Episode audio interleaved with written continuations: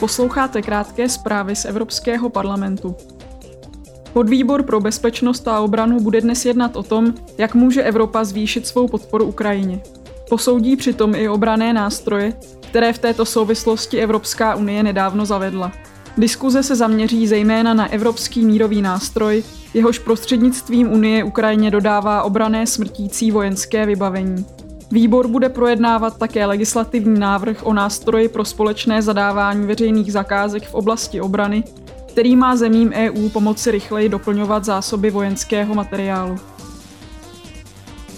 Výbor pro rozvoj dnes bude jednat o reakci Evropské unie na hladomor ve východní Africe.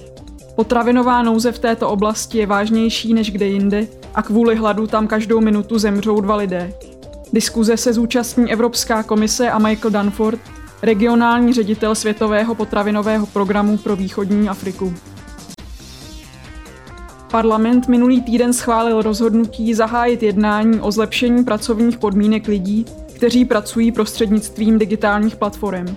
Nová pravidla by regulovala, jak správně určovat zaměstnanecký status pracovníků platform a jak by tyto platformy měly využívat algoritmy a umělou inteligenci ke sledování a hodnocení pracovníků.